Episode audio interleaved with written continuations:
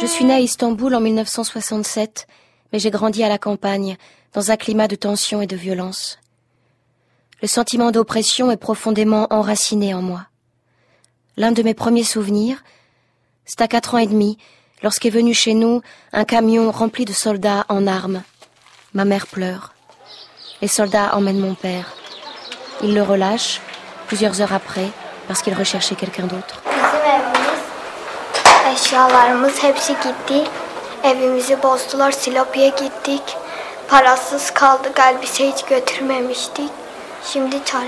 La littérature a été mon premier asile. On franchit la grande porte vitrée. Vite, tourne le dos au panneau gris, sévère et rébarbatif, qui porte l'inscription Hôpital de thé, service des maladies pulmonaires, et file sans demander ton reste. Marche jusqu'à la limite de l'ombre de l'immense bâtisse et arrête-toi à la frontière du royaume du soleil. Puis, en retenant ton souffle lentement, fais un pas en avant, le pas qui te fera sortir de l'ombre, que le pâle soleil du nord réchauffe un peu ton dos et persuade-toi qu'il va chasser de ton esprit et effacer tous les souvenirs du passé.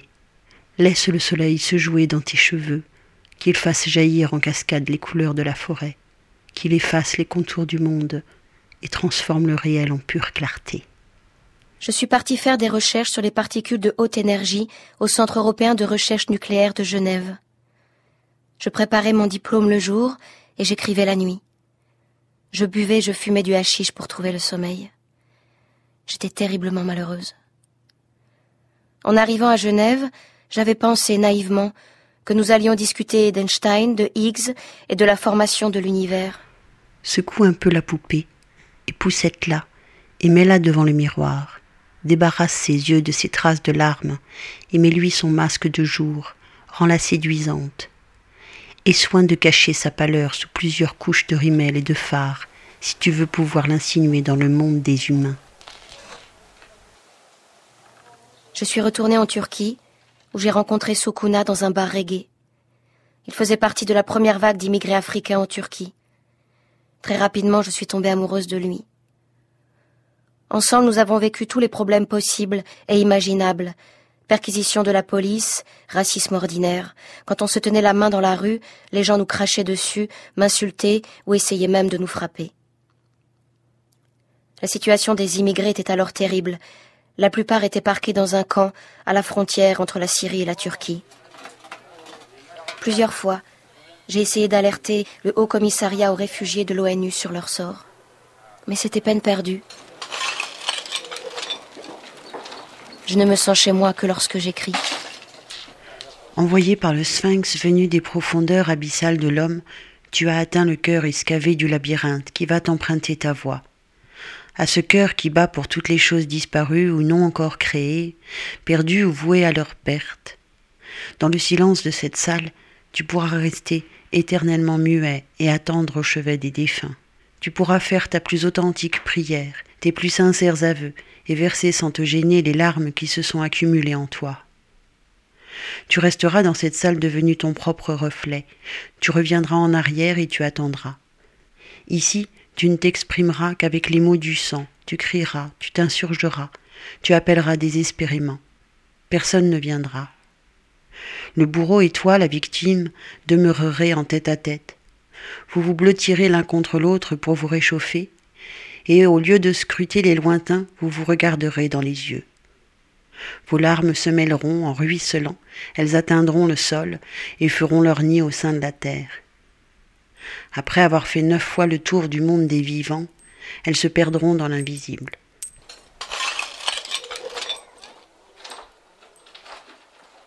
La dernière fois que je l'ai vue, sa tête était tombée lourdement en avant. Ses cheveux cachaient son front et ses yeux.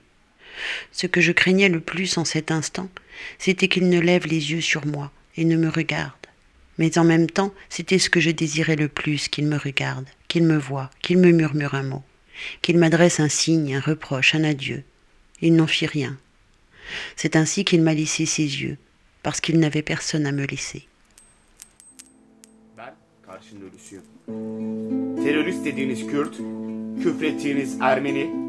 Evini aldığınız Rum, kovduğunuz Çingene, hor gördüğünüz Arap, kapısını işaretlediğiniz Alevi, camını kırdığınız Hristiyan, korktuğunuz Süryani, ötekileştirdiğiniz Beriki. Ben ölüsüyüm.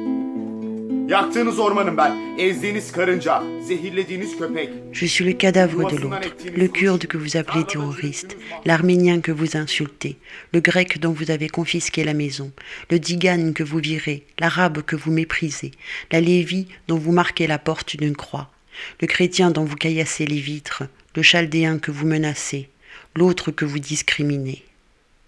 Je suis le cadavre de l'autre. Je suis la femme que vous agressez, l'enfant dont vous libérez le violeur, le LGBTI que vous poignardez, le clochard que vous bousculez, le vieux que vous abandonnez dans sa solitude, l'orphelin que vous cadenassez dans une pièce.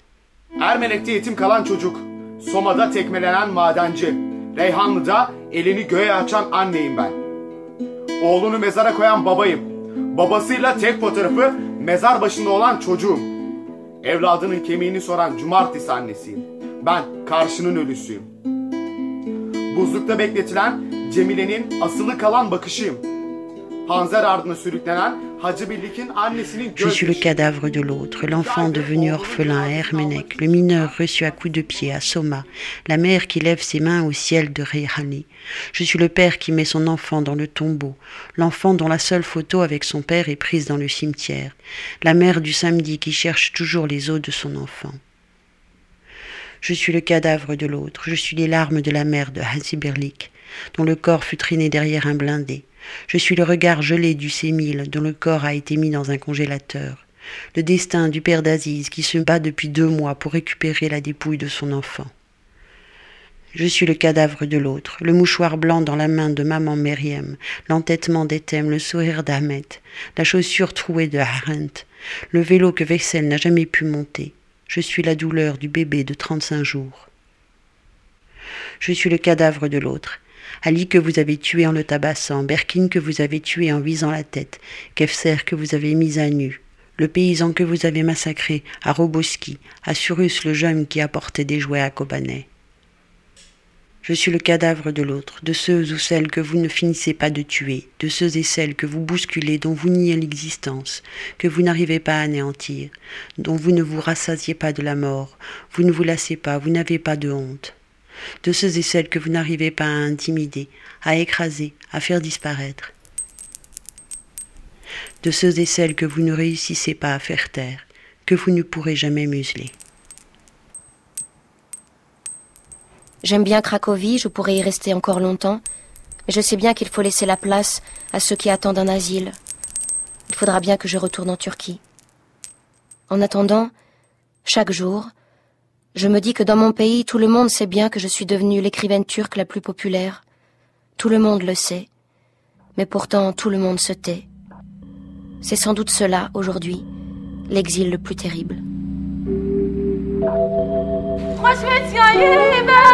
هوا